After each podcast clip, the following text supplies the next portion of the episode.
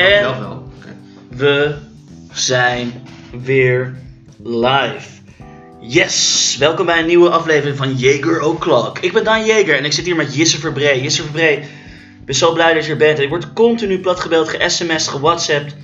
Onze pilot was helemaal viral gegaan en mensen vroegen mij steeds... Wanneer komt Jisse Verbree weer terug op de podcast? Jisse, je bent hier. Ik voel me vereerd om eh, mij weer bij de, bij de, bij de allure van, eh, van Jager te voegen. Het is eh, toch een tijdje terug alweer. eh, en ik, ik denk dat het vooral voor ons enigszins een ding is dat we toch dat hele corona weer, weer zo alom aanwezig is. En Ja. aan Daan om af te trappen met een Ja. pakkend onderwerp. Nee, goed, ik wil graag. eh, ik ga even kijken of ik het bij mezelf kan houden. Want het nieuws, ja. Ik volg het wel, maar veel corona-headlines, daar druk ik niet meer op op de apps. Ehm, ik ga woensdag zwemmen. En je mag alleen maar zwemmen als je reserveert. Dus ik ga in het Sportfondsenbad in Oost zwemmen. En ik heb mijn vrienden ook de link gegeven om te reserveren. En eh, jij hebt je net ook ingeschreven. Voor de uitzending heb ik jou ook de link gestuurd. En eh, ja, er zijn, staan zes mensen aanwezig voor de 40. Ik denk dat 40 een beetje een soort marge is. Het- Volgens mij is, mag het officieel maar 30, maar gaan ze uit van 40. En dat 10 mensen dan afmelden. Ik denk dat het een vage berekening is die ze hebben gemaakt. Nee, ik vond het een beetje eh, typerend voor het eh, coronabeleid. Dat, Zwembaden wel open gaan. eh, nou, nee, maar dat, het- dat het überhaupt ook een beetje. ja, ze, ze lullen ook maar wat, hè? Weet je wel, je, je moet dan in één richting zwemmen en er stond dan verboden high fives te geven. Ja. Maar ja, van, we gaan allemaal massaal plassen in het zwembad. Dus ja, in hoeverre is dat eh, verantwoord? ja, plus we zeggen dat chloor eh, werkt corona tegen. En chloorhanden en een high five. Dat lijkt mij een eh, geweldige combinatie. Ja. In principe. Ja, wat boeit dat er dan nog toe? Ja, want, want, want de anderhalve meter maat, maatregel ondermijnt toch ook eh, de, de sociale cohesie. En een high five kan sommige mensen die heel eenzaam zijn echt eventjes die boost geven om gewoon toch door te zetten in het coronatijdperk. Ja, zeker als je baantjes aan het zwemmen bent. Ja, dat je gewoon helemaal lekker, eh, helemaal lekker strak, lekker gezwommen. Ja. Even een high five. En Dat moet toch, ja, dat moet gewoon kunnen. fitte mensen hebben minder kans om te sterven aan een COVID-19'tje. Ja, en als we het dan toch over die sterfte hebben. Het is in principe toch een heel marginaal eh, percentage wat daadwerkelijk sterft aan, aan, dit- virus. Ja, ik schrik er in ieder geval niet van. Maar ja, eh, weet je, ik ben ook geen ultimate viroloog. Vergeet niet mijn t-shirt te bestellen. Viroloog.nl. Loog met hoofdletters. En ehm, scherp geprijsd, 98,95 euro. Maar los daarvan, Ja, en wij wonen helemaal niet in een coronabrandhaard. nee, want waarom is hier geen coronabrandhaard? Ja, dat vind ik ook interessant. Want het, het schijnt dat, eh, dat toen het carnaval eh, daar in het zuiden onder de rivieren is het eh, echt aardig losgeslagen. Ja, Maar ja, het is hier niet echt. het is niet doorgedrongen tot, tot, laat het, ja, tot intelligente, beschaafde mensen. Het waren vooral eh hossende boeren die eh, de dupe ervan werden. Ja, ik durf de, de carnavalgangers niet over. In dit geval, terwijl ik een groot voorstander ben van over één kam scheren, durf ik dat nu niet. Want ik ken veel slimme mensen die wel eh, carnaval vieren. Ik heb het zelf nog nooit gedaan, maar ik ben ook maar een Amsterdammer die buiten de A10 eh, paniekaanvallen krijgt. Ja, Wat ik heb begrepen is dat, dat, dat het was slecht weer, het regende. En dat mensen in zalen of op feesten Ja, eh, massaal aanwezig waren. En dat, waar en, en dat de lucht... en dat ze bier op elkaar gooien en hoesten en niezen. En, eh, het is één groot. eh, Precies. da- daar kan zo'n virus goed in gedijen. En dan wordt het een brandhaard. Ja, dan. eh, En dat doen wij hier in Amsterdam gewoon minder. Eh, dit soort brandhaarden. ja, wij, wij hebben in principe. Dat, dat vind ik toch wel echt interessant. Want als je kijkt eh, naar de. Er was een, eh, ik, ik zag een kaartje van Nederland. En dan eh, had je van donkerblauw tot lichtblauw over waar de meeste coronagevallen waren. In Groningen vrijwel niet. Hier viel het wel mee. En dan in Limburg en noem het maar op. Brabant, daar was het helemaal donkerblauw. Ja. Ja, die hebben dat gewoon over zichzelf afgeroepen. Want die gingen nog gezellig. Maar ja, konden zij ook niet weten. Nee, dat konden ze niet weten. En ja, ze hebben het geweten. Nou goed, we zitten dan met z'n allen met de gebakken peren. Ehm, lockdown, ondernemers gaan failliet. Jesse, ik wil het toch nog even met je erover hebben. Eh, ik ben groot voorstander van support your locals. Ik ga alleen maar naar een lokale groenteboer, lokale bakker, eh, noem het maar op. Ik ga liever naar de avondwinkel dan naar, naar de eh Ahold Delhaize toko. Maar hoe kan het toch dat al die eh, ondernemers er niet in slagen om twee maanden lockdown te overbruggen? Want ik denk dan dat jouw bedrijf niet zo super gezond was in eerste instantie. Ja, en ik moet zeggen dat, eh, dat beaam ik. In die zin dat je eh, gedurende de afgelopen. Als, als we even gewoon de recente geschiedenis nemen, de afgelopen drie jaar. Als je dan op een gemiddelde zonnige dag door Amsterdam fietst, dan waren alle terrassen bomvol. Ja. Dus je zou denken dat die eh, ondernemers dan toch wel aardig wat eh, knaken eh, Met toerisme. opsparen. Maar ja, wij zijn natuurlijk niet helemaal op de hoogte van de, van de loonkosten, de huurkosten en, en- wat die lui kwijt zijn Mhm. in, in de gemiddelde maand. Ja. Dus maar, nee, maar ik, ik, vind, ik vind het ook een beetje vreemd. Ja, want er snap, zijn veel snap meer... het niet helemaal. Eh, precies, want er zijn ontzettend... veel- Kijk, we horen natuurlijk alle dramatische verhalen, maar er zijn gewoon nog steeds ontzettend veel toko's die wel overeind blijven staan. En die sterker nog, allemaal initiatieven nemen om eh, zorgpersoneel te supporten. Met een gratis kopje koffie of 50% korting, eh, de ditjes en de datjes. Natuurlijk de grote corporates die, die, die floreren. Ik zei het net al, Ahold. Ja, die, tenminste, die, het, het enige wat zij hoeven te doen is, eh, is gedurende de coronacrisis even geen dividend uitkeren. En dan eh, blijven ze sowieso overeind. Ja. Maar wat ik wel heb gehoord is dat eh, veel eh, lokale eh, producenten van bier, worst, noem het maar op, die eh, eh, eigenlijk alleen aan de horeca leveren. Ja, dat valt nu weg. Dat zijn de mensen Ja, die, maar zelfs- die in de knel raken. Maar zelfs, eh, volgens mij zei dat de vorige podcast, maar zei het ook al, dat juist die ook weer met hele leuke pakketten komen en, en ja, precies. Maar dan, dan, dan moet, alternatieven. dan moet je wel genoeg mensen hebben die die pakketten afnemen. En ik denk dat dat, Dat is, gaat nog steeds stroef uiteraard. ja, ik denk dat te weinig mensen doen dat. Ja. Want, het- maar het is natuurlijk ook eh, wat duurder om, eh, om dat soort eh, producten af te nemen. En Ja. heel veel mensen hebben toch wel een beetje de hand op de knip. Ja. Het is een onzekere tijd eh, financieel gezien. ja. Nee, ja, goed, daar valt wat voor te zeggen. Eh, dat is lastig. Ehm, Maar überhaupt, eh, als we gewoon kijken naar de, de, de afweging die de overheid heeft gemaakt om coronapatiënten te beschermen versus economische belangen, dan ligt het zwaartepunt toch heel erg bij, bij de coronapatiënten. En procentueel gezien is er niet zo'n heel hoog sterftecijfer en kill je eigenlijk wel eh, Generaties. ja, de- of één. gewoon de economie. Ja, ik, ben, ik sluit me daar, ik sluit me daar volledig bij aan. Ik denk dat wij over eh, korte termijn, niet eens op lange termijn, denk ik, op korte termijn, ik denk dat wij na vijf jaar gaan terugkijken als een eh, internationale angstblunder. Eh, dat is mijn hypothese, dat is eigenlijk mijn voorspelling. We gaan hierop terugkijken van denken, jeetje, hadden we dit nou wel zo moeten aanpakken? Hadden we moeten handelen uit angst, wat slecht is voor de ratio? Of hadden we moeten kijken naar het grotere plaatje en moeten bedenken van hoe erg is dit? Is het noodzakelijk om in een keiharde lockdown te gaan? Maar één ding zullen we nooit weten, omdat we eh, voor die lockdown gekozen hebben in Nederland. Als we, er, eh, als we de boel open gelaten hadden. Is nog steeds niet Het- het- bewezen. nee, maar, Is maar- nog steeds nee, niet maar het, is, bewezen. het is maar de vraag eh, hoe het virus zich dan eh, verspreid zou hebben. Precies, maar dat is, het is nog steeds niet bewezen of de lockdown echt effectief heeft gehad eh, op de verspreiding van het virus.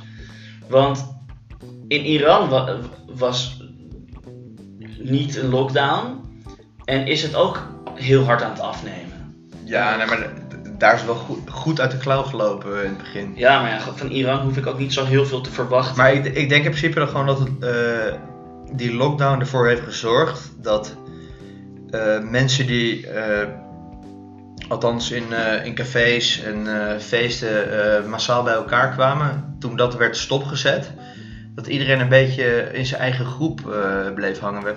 Tenminste in die zin dat je gewoon met een select groepje vrienden eh, nog wel eh, omging.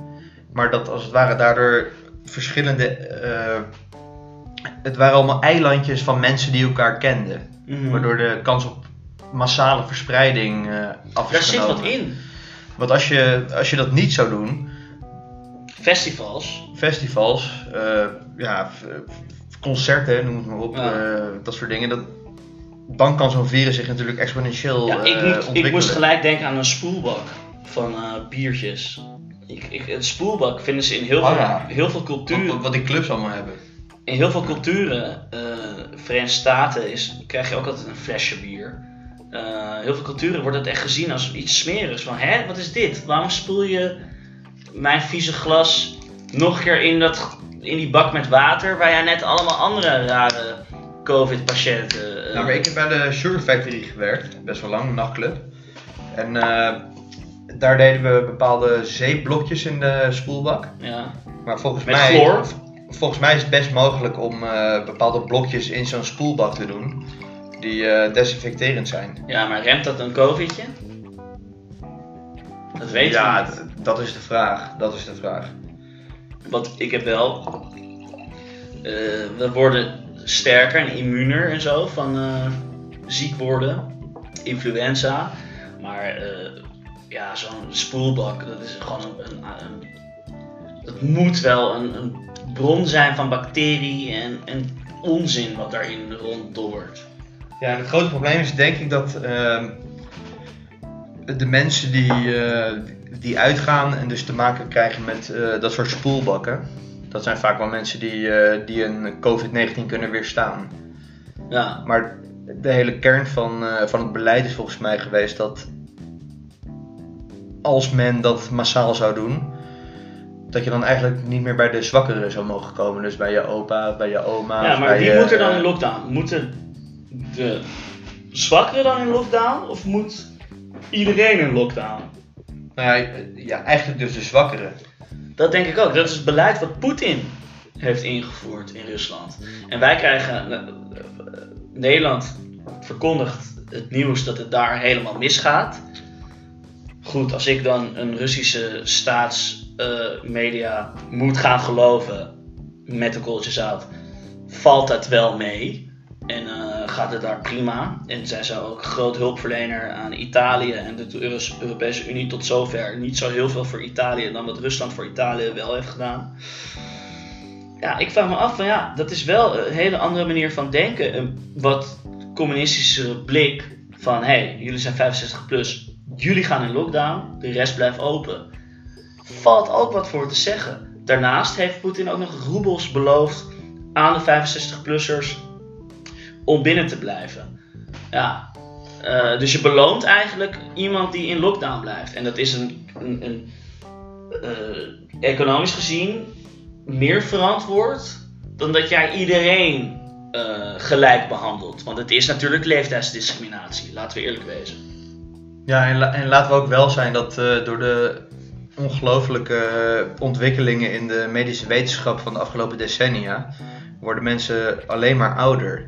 Ja. En naarmate die mensen ouder worden, worden ze natuurlijk vatbaar voor zo'n ziekte.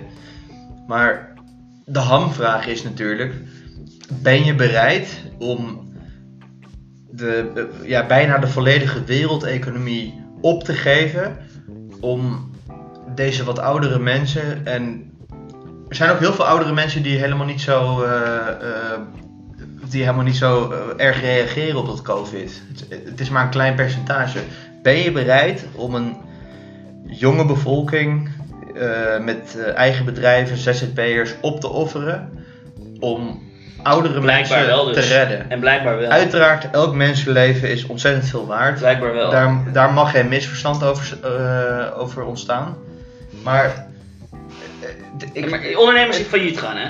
Eh, ik heb het net over eh, gehad over die, die wat kleinere eh, bedrijven waarvan ik denk van ja, die waren in eerste instantie misschien wel niet eens heel erg gezond. Of het zijn mensen die zich snel failliet verkla- verklaren, zodat ze daarna na dit gebeuren kunnen doorstarten. Die dus eigenlijk een beetje inschatten van nou, dit is gewoon, hier gaan we niet aan meewerken. We gaan nu onszelf nu failliet verklaren en dan gaan we gewoon weer doorstarten. Dus eigenlijk een break, een hold. Eh, wat tactisch, dat, dat is ook een tactische zet. Hè? Vergis je niet, jezelf failliet verklaren is gewoon een tactische zet. Want je kan gewoon doorstarten. weet je Bijvoorbeeld Anne Frankhuis. Eén, één, onthoud wat je wil zeggen. Ja, ja. Anne Frankhuis. Omzet per dag. 1 miljoen euro. 1 miljoen euro omzet per dag. Anne Frankhuis. Wat in godsnaam doen zij met die 1 miljoen omzet, waardoor ze nu opeens aan de overheid om steun vragen? Wat hebben zij met dat geld gedaan? 1 miljoen omzet per dag. 1 miljoen. Hoe, hoe kom je aan die 1 Merchandise. eh, Ja, het is wel echt een... eh de mensen die op de website klikken, advertenties. Anne Frank is een brand. Anne Frank is een brand. Ja. 1 miljoen omzet per dag. Dat is echt ongekend, hè? Dat is eh, gewoon een groot, goed bedrijf. Die vragen nu dus om hulp. Dan denk ik, wat, waar, waar waren jullie in godsnaam mee bezig met dat geld? Waar gaat dat geld heen? Het zou best wel eens kunnen dat dat naar een synagoge gaat of zo. Eh, Panama Papers. Panama Papers, het zit in lockdown in Panama Papers, kunnen er niet meer bij. Ja, maar wat ik persoonlijk een beetje vind is dat, ehm, dat men voor zichzelf moet uitmaken eh, of hij of zij eh, toch gebruik wil blijven maken van, eh, van, van publieke eh, ruimtes. Dus eh, musea, concerten, bioscopen, noem het maar op. En uiteraard klinkt dat een beetje vreemd in die zin dat, dat je daarmee je medemens Althans, dat je, ja, dat, je medemensen onder kan leiden. Maar ik vind, ik vind dat, dat er heel veel basale eh, democratische rechten zijn ontnomen.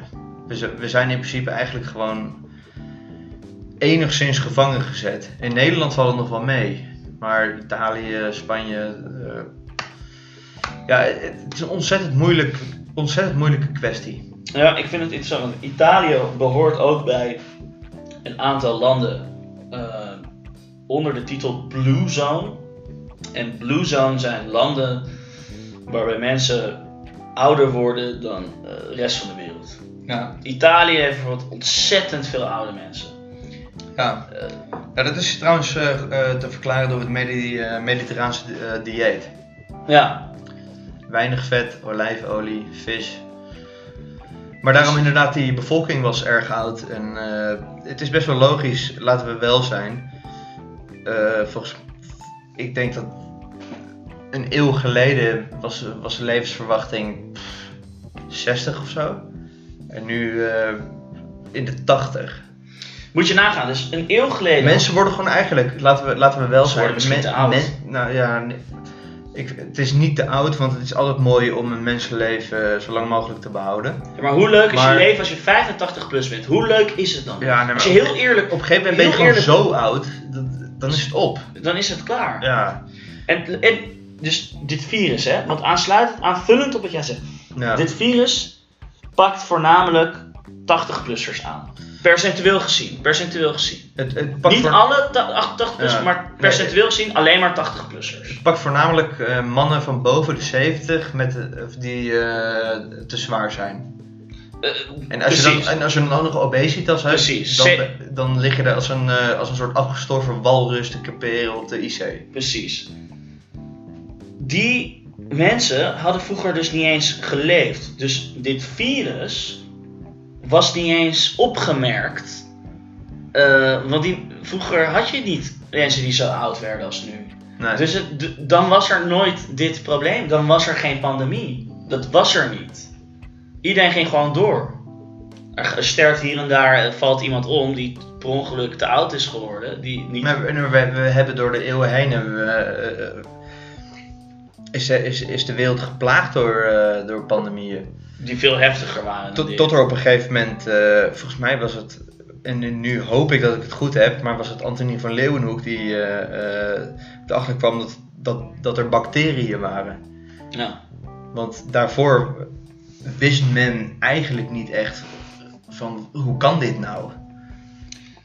Ja, dat was ook met het, eh, degene die zei dat je je handen moest wassen, wassen tijdens eh, de pest of de, de zwarte... Nou, dit is trouwens wel een, mooi verhaal over de, eh, over de pest. Eh, de, die de echte grote plaag was eh, in 1347. Mhm. De, Joodse bevolking die leed er niet heel erg onder, omdat ze een meer hygiënische cultuur hadden. En de bevolking daaromheen, niet Joods, dachten van dit is een Joods complot. Maar het was, eh, het was gewoon puur omdat de Joden hygiënisch waren. Dus maar men eh, eh, dacht, ja, ze hebben het drinkwater vergiftigd, noem het maar op, weet je wel. Dus eigenlijk had je toen al kunnen, hadden ze toen al kunnen weten van eh, ja, handen wassen, eh, ja, wat, wat we nu een beetje, eh, wat we Interessant. nu ook een beetje hebben. De, de, de Joodse bevolking, echt door de jaren heen, zijn ze altijd, Het zijn altijd, Slimmer geweest. Ze zijn altijd verketterd. maar altijd slimmer geweest. In principe ook slimmer geweest. Ja. En ook het hele feit dat, ze, dat ze altijd een beetje in, het- in het goudwezen zaten, de advocatuur, noem maar op de hogere beroepen, was omdat ze uitgesloten werden van de, van de gildes. Dus ze mochten eh, bij heel veel, eh, met heel veel ambachten mochten ze niet meedoen. Ze hebben altijd een beetje pech gehad. Maar Maar ja, toch slim genoeg om slimmer te zijn. Ze hebben zichzelf, ze Nou hebben ja, eigenlijk een soort superras. Nou nee, het, het- gemaakt. het, was niet per se slimmer. Het was gewoon een, een, een toevalligheid eigenlijk. De manier waarop eh, ze hun geloof beleefden, plus de, de- ja, het, het werk waar, waar ze in gedreven werden. Want ze, ze mochten niks anders. En daarom werden ze natuurlijk altijd ook gezien als, eh, ja, als, eh, als eh, Sneaky. sneaky, een beetje mensen geld afhandig maken, weet je wel. En, Ja. maar in ieder geval, er- zijn wel heel veel. Trouwens, even een zijpad, dat vond ik wel interessant. Dat las ik op historiek.nl. Eh, dat de Republiek der eh, Zeven Verenigde Nederlanden, eh, onafhankelijk vanaf 1581, eh, toen pestplagen nog regelmatig door, door Europa woedden, zij waren de eerste die dachten van oké, als ze hoorden dat ergens pest was, geen mensen uit die regio. Sinds 1666 is er in, de, in Holland, dus gewoon ons, ons Nederland, Mhm. nooit meer pest geweest. Dat was in principe eigenlijk wat we nu hebben dus. Een lockdown. Nou, even Grens, grensdown. grensdown, Ja. inderdaad. Ja, dat vond ik wel eh, best wel intrigerend om dat te lezen. En, ook, en eigenlijk ook wel slim. Dus Ja. Maar ja, laten we wel wezen, dit, hoe het ook verkeerd, het is een ongelooflijk vervelende eh, epidemie. Ja, Maar- ja, ik vraag me af hoe maar- vervelend die eigenlijk is. Want op dit moment, nu wij hier met elkaar praten, eh, 18 mei, eh 7% in Spanje is nu de straat opgegaan om te protesteren tegen de lockdown. En eigenlijk om te protesteren omdat de, overheid, de Spaanse overheid moet aftreden. Die mensen zijn, die zijn er klaar mee. Ja, en laten we ook wel zijn, hè, dat, eh, er zijn gewoon heel veel mensen die, eh, die het gewoon niet breed hebben. Dat is al sinds de eurocrisis. Maar een land als Spanje, en- hoe, maar- hoe, hoe- een maar- land als maar- Spanje, maar, één- Nederland, wij krijgen te horen, Nederland heeft diepe zakken, wij Ja. kunnen ons dit permitteren. Ja, Prima, wil ik geloven. De, de arme ondernemer krijgt 4000 euro. Ik weet niet, daar kan hij misschien nog net zijn bil mee afvegen. Zal, het zal allemaal wel. Ik wil het best geloven. Wil het best geloven. We hebben zogenaamd diepe zakken. Spanje daarentegen. Denk niet dat dat een land is met extreem diepe zakken. Ik denk wel een grotere economie. Maar ik denk niet extreem diepe zakken. nou, om, om het een beetje in perspectief te brengen, Nederland had een eh, begrotingsoverschot. Dus wij eh, konden in principe meteen 90 miljard in de eh, economie pompen om, eh, om mensen overeind te houden. Italië daarentegen heeft een, eh, een, staats een staatsschuld van eh 185% van, eh, van het BNP. Mhm. Dus die, Bruto kun- nationaal product. ja, dus, dus die kunnen eigenlijk helemaal niet de boel bekosten. Ze- ze- al, al zou het nu zonder corona ze voor de wind gaan, dan zouden ze alsnog arm zijn. En Poetin nu, helpen. En nu dit is gebeurd, en ze zijn ook nog afhankelijk van het toerisme. Ja, dat is natuurlijk gewoon een eh, aflopende zaak. Ik is, zeggen, eh, ga gewoon open. Stop de lockdown. Ja, je, je zou in principe denken, gooi de grenzen open en, eh, en laat men weer reizen. En mocht er weer een, een tweede coronagolf uitbreken, dan weer lockdown en dan weer solidariteit eh, binnen de Europese Unie. Alhoewel, dat, dat is nu nog een beetje een, een moeizaam eh, project. Maar inderdaad, gooi de grenzen open, en, want Spanje en Italië hebben toerisme nodig. Maar Ja. wel een dan, dan zou je wel denken van bij de grens testen eh, met. eh, maar wel, dat is natuurlijk ook wel een ding, hè, Daan. Stel je voor dat je bij de, bij de grens komt en je moet al die douaniers moeten met, een, eh, met een thermometer eh, iedereen gaan checken. Nee, maar dat heeft, het heeft gewoon geen zin. Nee. Dat is, dat, dat, daarmee schakel, dat, dan verhoog je, dan verlaag je de kans misschien met 10% dat er, eh, dat er iemand doorheen glipt. of zo, weet je? Maar dat, ik, ik zie dat niet helemaal zitten. Wat ik ook vreemd vind, is dat wij nu met deze intelligente lockdown zijn we langzamerhand meer aan het open gaan, eh, zogenaamd. Nu zijn de zwembaden open en jij en ik hebben dus gereserveerd. Waarom in godsnaam gaat een zwembad wel open en de sportschool niet? Hoe ga je dat verklaren aan een sportschool-eigenaar? Nou, het probleem met, eh, met sportscholen is dat als je hard aan het sporten bent, dat eh, je zweet, eh, je hoest, je ding. Je, je, Het blijft niet in het water. je straalt veel uit eh, naar je nabije omgeving. Plus het is natuurlijk altijd redelijk dicht op elkaar en iedereen raakt de hele tijd dezelfde dumbbells aan. Het is, ja, ik, ik, ik, train al. Ik kan me eigenlijk wel iets bij Als ik nu je dit Ja, zo zeg, kan ik me ik, heel ik, goed bij voorstellen. ik train al tien jaar en elke keer als er een apparaat vrijkomt, ga, ga je er meteen eh, bij zitten. Of met de dumbbells, die pak je meteen weer op. Zit het allemaal in je handen. Hè? Ja. Je hoeft alleen maar even zo te doen. Je zweet, het is, eh, ja, het is in principe gewoon een best wel on, onhygiënisch. Een eh, zwembad is eigenlijk veel hygiënischer. Een sportschool zou in principe alleen effectief open kunnen als het een hele grote sportschool is. Ja. Maar in Amsterdam heb je gewoon heel veel kleine sportscholen en dan, dan is de kans op besmetting toch. eh, Veel te groot eigenlijk. en, en ik denk dat, dat, dat een van de belangrijkste eh, onder, of, eh, onderwerpen die je op, op het gebied van sportscholen kan aankaarten, dat het is nog steeds niet duidelijk als je geen symptomen hebt, of je dan nog wel overdraagbaar, of het nog overdraagbaar is.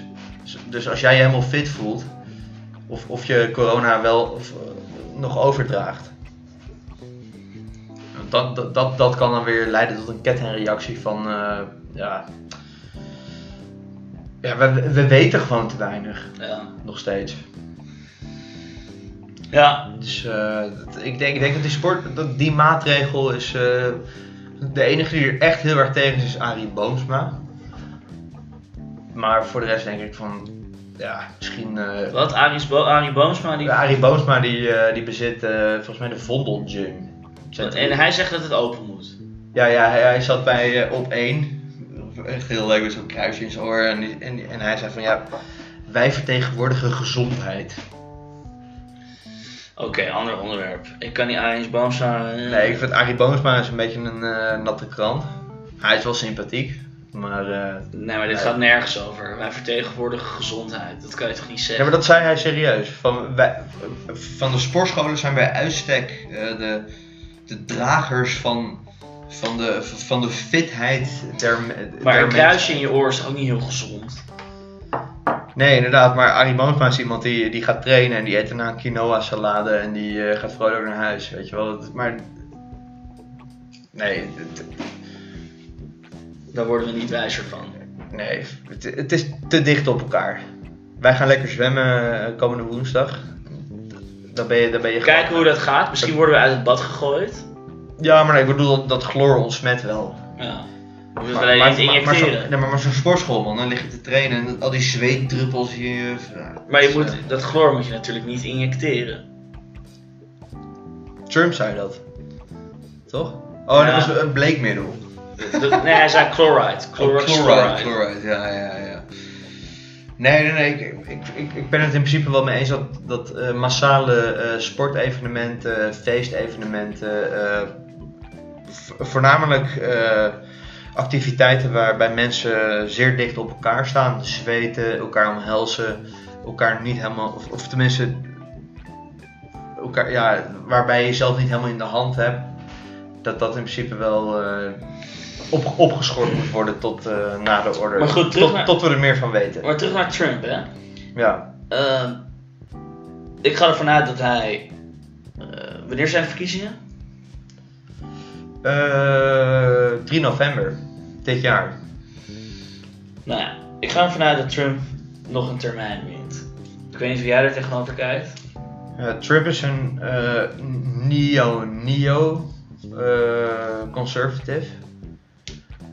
eh. Ehm, ik denk persoonlijk dat hij het gaat winnen, omdat de Democraten niet in staat zijn om een eh, charismatisch persoon te, naar voren te schuiven die het eigen verhaal verkondigt.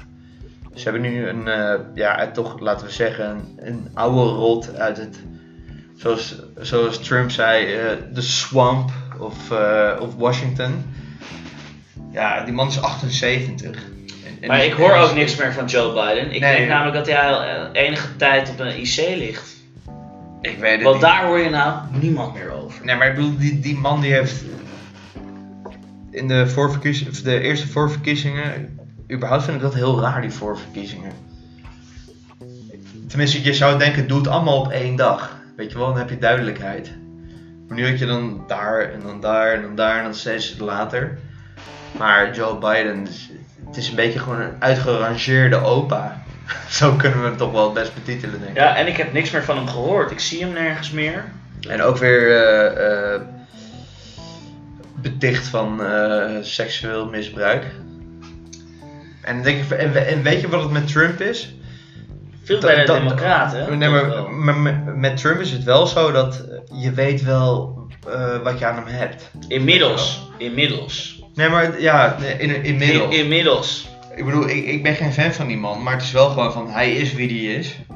Klaar. En ik denk dat, dat heel veel mensen het ook wel eh, een keer fijn vinden om een politicus te hebben die ten eerste niet in dat, eh, dat kliekje hoort. En ten tweede ook gewoon, oké, I grabbed him by the pussy. Ja. Maar dan gewoon... ook Echt. ja, een nee, maar- echt mens. ja, nee, precies. Want iedereen, Geen robot. iedereen heeft een keer een fout gemaakt. Ja. Maar, maar niet zo'n. Ja, je zou hopen dat de Democraten zouden komen met een, eh, met een sterke tegenstander. Maar Ik zie nog... zolang ze daar niet toe in staat zijn, verdienen ze het eigenlijk ook niet om te winnen. Vind ik persoonlijk. Ja, dat denk ik ook. En ik, Ik ben niet pro-Trump trouwens. ik ook niet, maar ik zie de Democraten. Nee? Kun je Ja. het nog een keer herhalen? Nou, ik ben niet pro- pro-Trump. Nou, dit, dit is een hele rare man. Maar Laten ik, wel vind hem veel indrukwekkender, veel slimmer en veel fascinerender dan al zijn tegenkandidaten. Ja, kijk, het, het is meer een beetje dat Trump is niet eh, de president van de Verenigde Staten waardig. Het moet een waardige man zijn van, vind ik persoonlijk, van, on, van onbesproken gedrag. Weet je wel? Ja, maar dat is een, iets wat we ons Maar zelf dat- door, de, door de, de- decennia lang hebben we onszelf dit aangeleerd. Van, nou, we moeten een, echt een staatsman hebben. Iemand die statig handelt. Weet je wie de laatste echte staatsman was van de Verenigde Staten? Dwight D. Eisenhower. En daarvoor had je eh, Roosevelt. Maar Daarna waarom, heb je eigenlijk alleen maar een beetje vreemde, vreemde lui gehad. maar waarom, waarom moet dat? Want volgens mij veranderen we allemaal. Nee, maar- En komen we erachter dat wij niet een, een bepaald soort charisma Ja, maar daar, het is in principe nu nog, en ik hoop eh, de komende tien jaar ook nog, het eh, hoogste ambt in de wereld. President zijn van de Verenigde Staten. Ja. En dan vind ik wel dat eh, er zijn zoveel mensen in de wereld. En, Oké, we, we beperken ons nu even tot de Verenigde Staten, maar er zijn zoveel mensen in de Verenigde Staten. Er, er moet toch. eh, ja, je, je, je moet toch gewoon iemand hebben die van on- onbesproken gedrag is. Want dat is namelijk. Maar waarom? Kijk, daar ligt wel volgens mij een, eh, een probleem van. Als zo'n president dan een keer een buitenechtelijke affaire heeft, vind ik dat je daar gewoon je bek over moet houden. Maar als die man gewoon altijd op een hele eh, amabele manier naar buiten treedt richting de media, gewoon de tijd neemt, gewoon beschaafd reageert, en dan is het prima. En, en ook iemand die eh, eh, als het ware de leiding over de strijdkrachten toevertrouwt. Maar Trump is gewoon iemand die. Ik, zo nu en dan check even zijn Twitter. En dan denk ik echt van. Ja, het is gewoon een. Af en toe een klein kind. Maar ja, eh, eh, de reden eh, waarom. Hij hij heeft gezegd, de reden waarom hij op Twitter zit, is om alleen maar de mass media, eh, de swamp waar hij tegen vecht, om het tegengeluid. Ja, maar een Eh. president van de Verenigde Staten hoeft zich in principe niet per se bezig te houden met de media. Nou, Hij moet gewoon een goed team om zich heen verzamelen. En voornamelijk eh, de, eh, ik weet het niet, dat denk jij. Maar hij de is FBI, wel. de CIA en het leger. Hij moet goede stafchefs installeren. De media is de media. Die zoeken naar eh, sensatie. Die willen, die Ja, willen zijn wel- verkopen. Ja, maar dat zijn wel. De, het grote deel van de media is hoe dan ook anti-Trump. Ja, nee, maar het, het is inderdaad, het is, het is wel een beetje een, eh, een demonisering. Gewoon een heksenjacht. Maar- Wist je nog, weet, je waar je nou niemand meer, weet je waar je nou niemand meer over hoort? Trump en de Russen. Wist je nog toen iedereen zei dat Trump heeft samengewerkt met de Russen? Mhm. Daar hoor je niemand meer over. Ja, maar de Russen, de Russen eh, die zijn al decennia lang bezig met een, eh, met een actieve campagne Maar om, Trump is om- vrijgesproken. de boel te, eh, vi- om- om de boel op één lijn te krijgen. Trump is En- toch maar, de, vrij? maar, nee, maar de grap is dat. eh, Hey, dit, dit is trouwens best wel interessant, vind ik persoonlijk wat ik ga zeggen. Eh, na de ineenstorting van de Sovjet-Unie is Rusland in principe gewoon een soort kapitalistisch gebeuren geworden. Mhm. Dus de hele, eh, als het ware, de, de, de vijandschap Zonder jegen, werkgelegenheid. jegen- jegens Rusland is eigenlijk niet meer aan de orde, omdat ze steeds meer op één lijn zijn gekomen met de Verenigde Staten. Dus. En wat je ook niet moet vergeten is Weet je dat Rusland maakt onderdeel uit van de eh, Europese eh, geschiedenis. En de Verenigde Staten komen voort uit de Europese geschiedenis. Dus waarom hebben we niet gewoon de Verenigde Staten, de Europese Unie en Rusland als een blok? Weet je, Want we krijgen India, China, eh, Afrika. maar, daar zouden Trump, we niet samenscholen? maar daar wil Trump en Poetin, die willen daar eigenlijk ook een beetje naartoe. Die willen, Ja. die willen ook gaan samenwerken. Dat, Ja. dat, dat is ironisch, want er wordt continu onderzocht of Trump heeft samengewerkt met de Russen. Punt is, Poetin staat zeker open om samen te werken met de Russen. En je ziet het ook voornamelijk eh Russia Today, wat ik vaak volg, is eh, een, Dat dat vind ik trouwens ook helemaal geen slechte eh, media hoor. Nee, maar zij hebben allemaal freelancers. Volgt het ook wel. Ja, die hebben allemaal freelancers. eh, Amerikanen, Britten, allemaal over de hele wereld die stukken schrijven voor RT.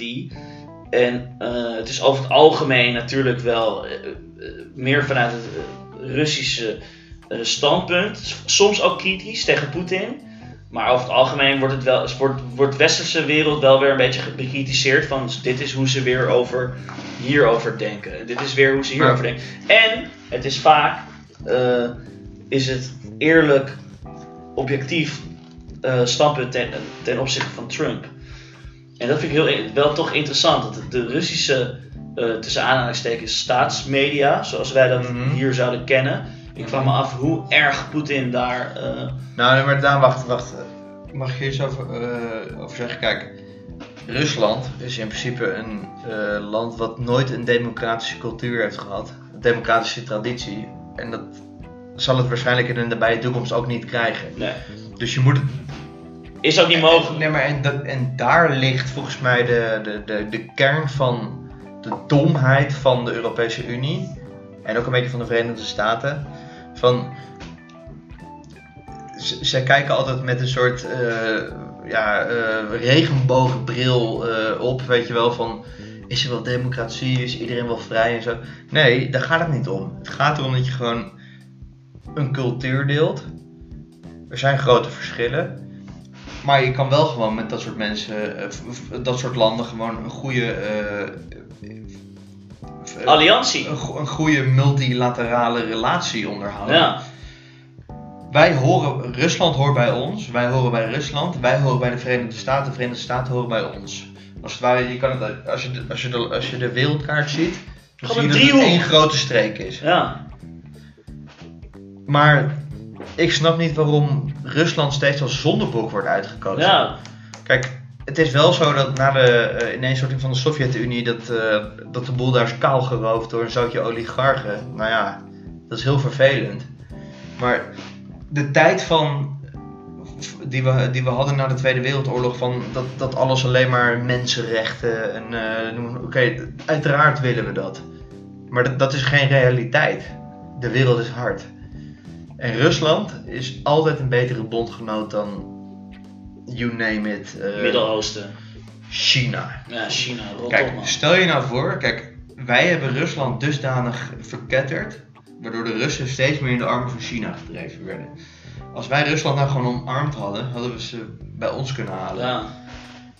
Dat was veel beter geweest. veel beter geweest. Maar dan krijgen we steeds D66 eh, mensen van met inclusiviteit. Inclusiviteit, ja. ja, oh ja, nee, daar is geen democratie. Democratie is een fucking utopie. ja.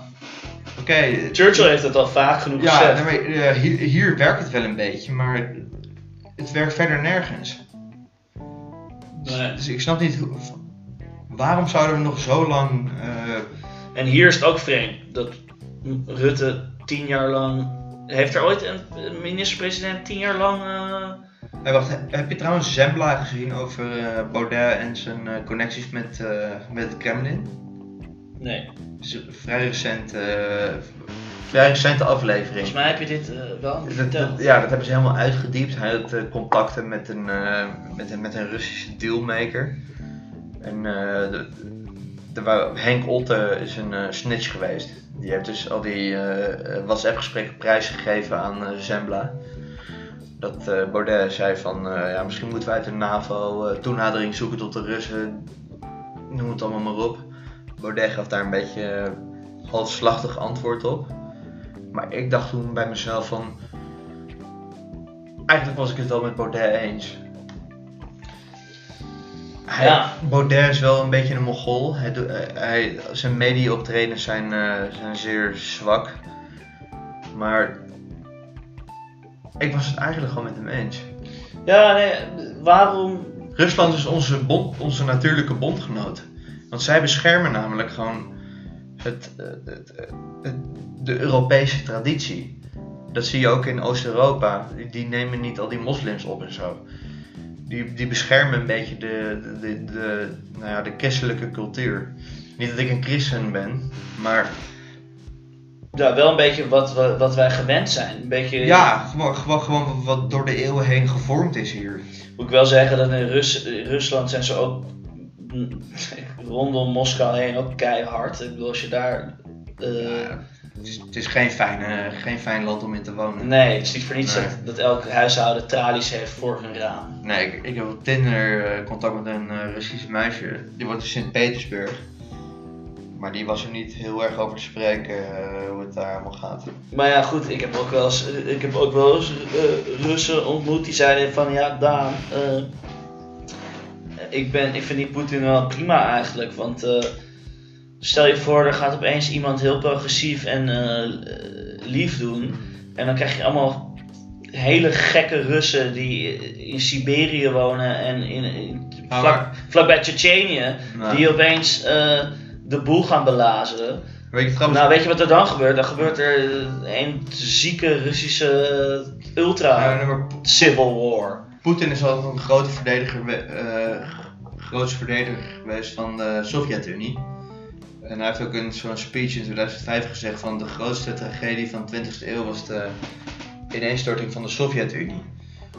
Want toen dat gebeurde, eh, is in principe die hele eh, landmassa leeggeroofd door een klein eh, clubje oligarchen. Nu is Poetin de baas daar en doet hij er wel een beetje in mee, maar hij was wel. hij zag wel dat dat niet goed was. Het is daar echt helemaal kaal geroofd, hè? Die mensen leven echt in armoede. En hij is, hij is, Poetin is opgegroeid in een arm gezin eh, in, eh, toen heette het nog Leningrad. Dus eh, ik ben in principe eigenlijk, ja, ik, ik- ik ben wel positief jegens Poetin. Zo zie je maar. Dit is wat een Ja. podcast met je kan doen. Ja, maar, maar Thierry Baudet was, en, en dat- was toen met Zembla een beetje eh sukkelig. Dat, dat die, eh, Henk Otte, die gaf toen allemaal van die eh, WhatsApp gesprekjes eh prijs. Van, dat Thierry Baudet gezegd van, we moeten uit de NAVO, we, mo- we moeten met Rusland. Ik vind het grappig, want ik, ik heb Henk Otte ontmoet en ehm, Henk Otte is wel een verraad hoor. ja, ik, het is niet chic wat hij gaat. Ik, ik heb hem wel ontmoet. Nou ja, ik, niet ik, verraad, hij is een pragmaticus. ik, ja, ik, ik moet zeggen, ik kon het meer vinden met Henk Otte dan met Baudet. Ik vond Baudet, Nou, Baudet is veel te elitair eigenlijk. ja, ik vond hem een beetje een pannenkoek. En Henk Otte, die vond ik wat amicaler. En die eh, Maar Otte... toonde, toonde, eh, ja, ik weet niet, het was ook een moment. Ja, maar trouwens, trouwens, Otte had wel gelijk in die zin dat eh, toen ze die provinciale staten wonnen, toen Baudet met de elf van Minerva kwam en de brokstukken van de westerse beschaving en noem het maar op. Mhm.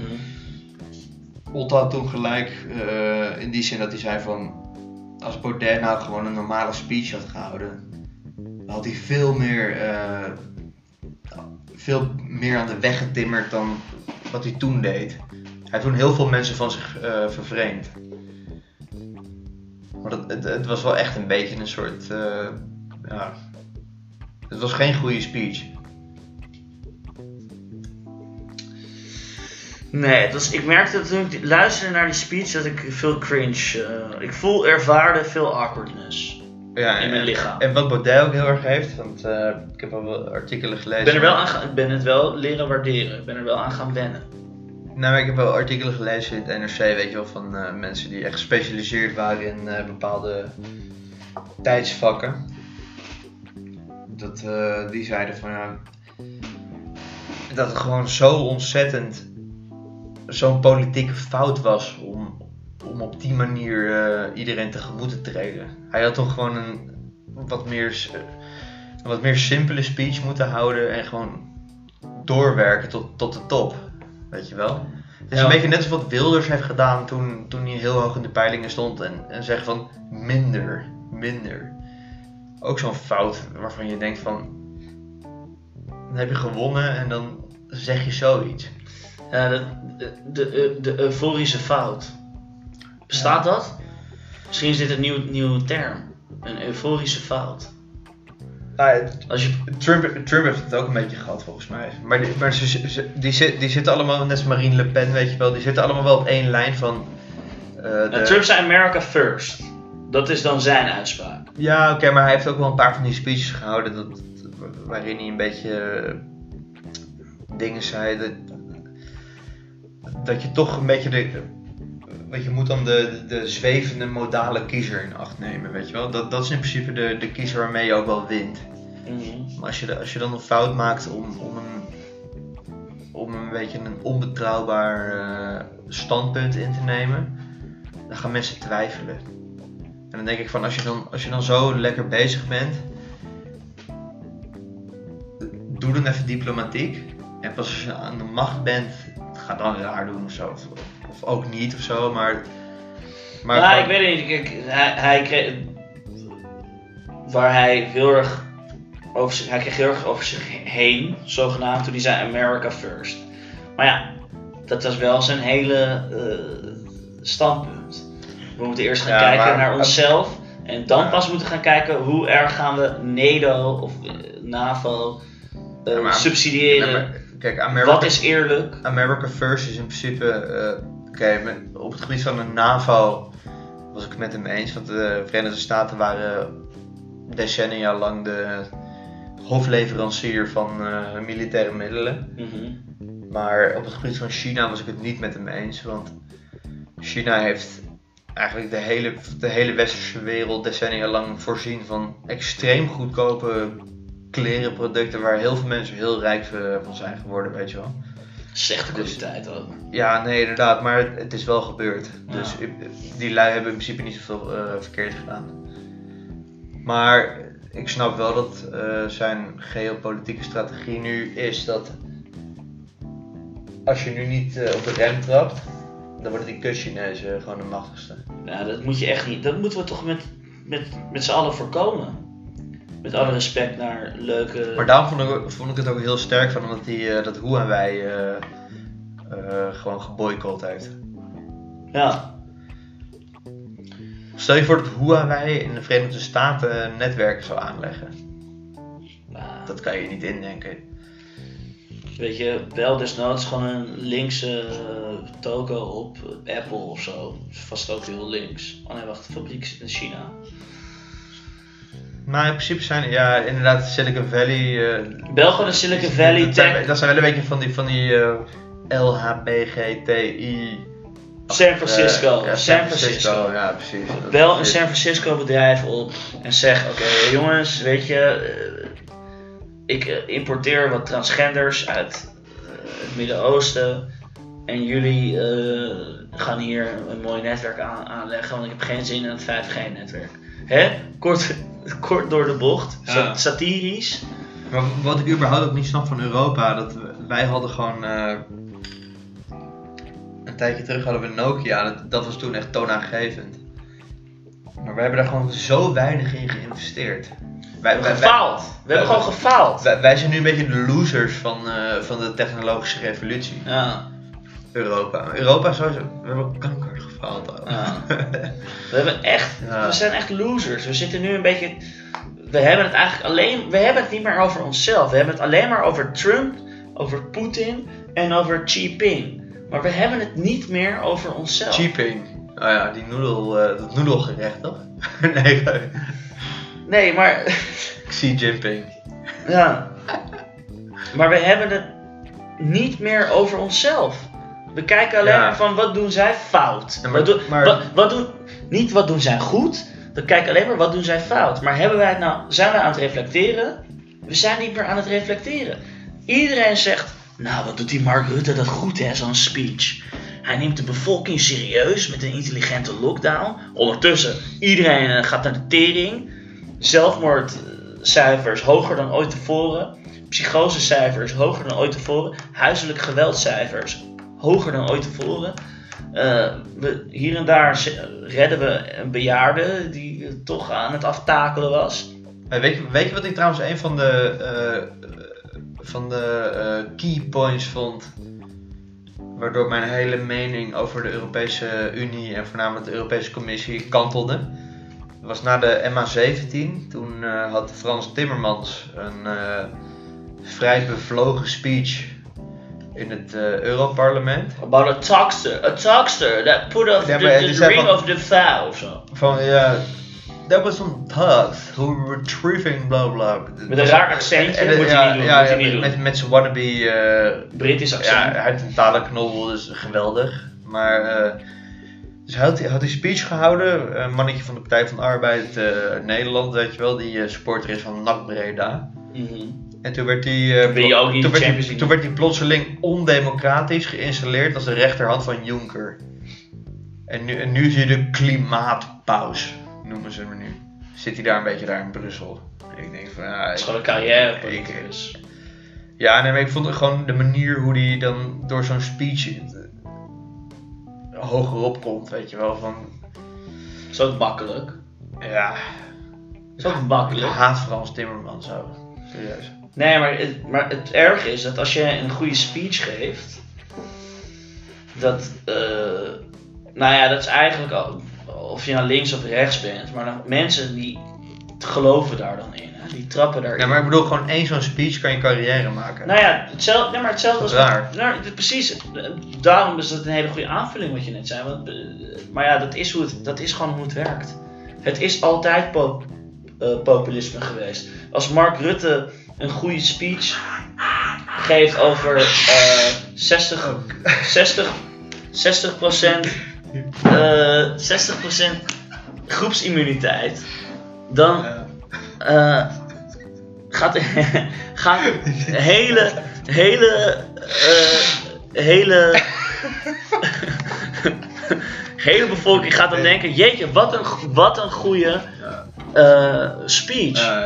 Terwijl het eigenlijk gewoon totale we- weet, je wat ik, lariekoek. weet je wat ik echt jammer vind? Dat wij niet Nigel Farage hadden in Nederland. Ik was zo'n fan van die gozer. Ja, dat was wel heel komisch.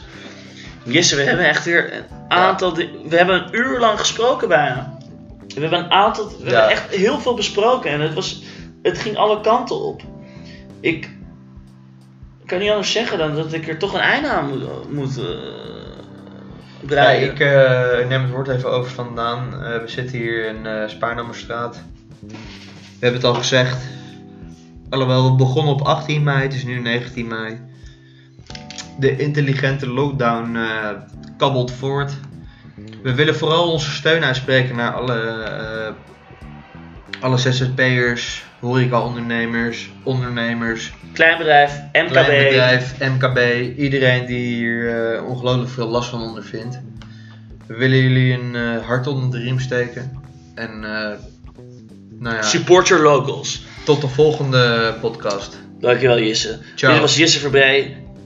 Dit was aflevering 6 van de podcast. En ik ben Daan Jeger. Wij hebben, volgende wij hebben genoten van het gesprek. Ik hoop jullie ook. Tot de volgende keer.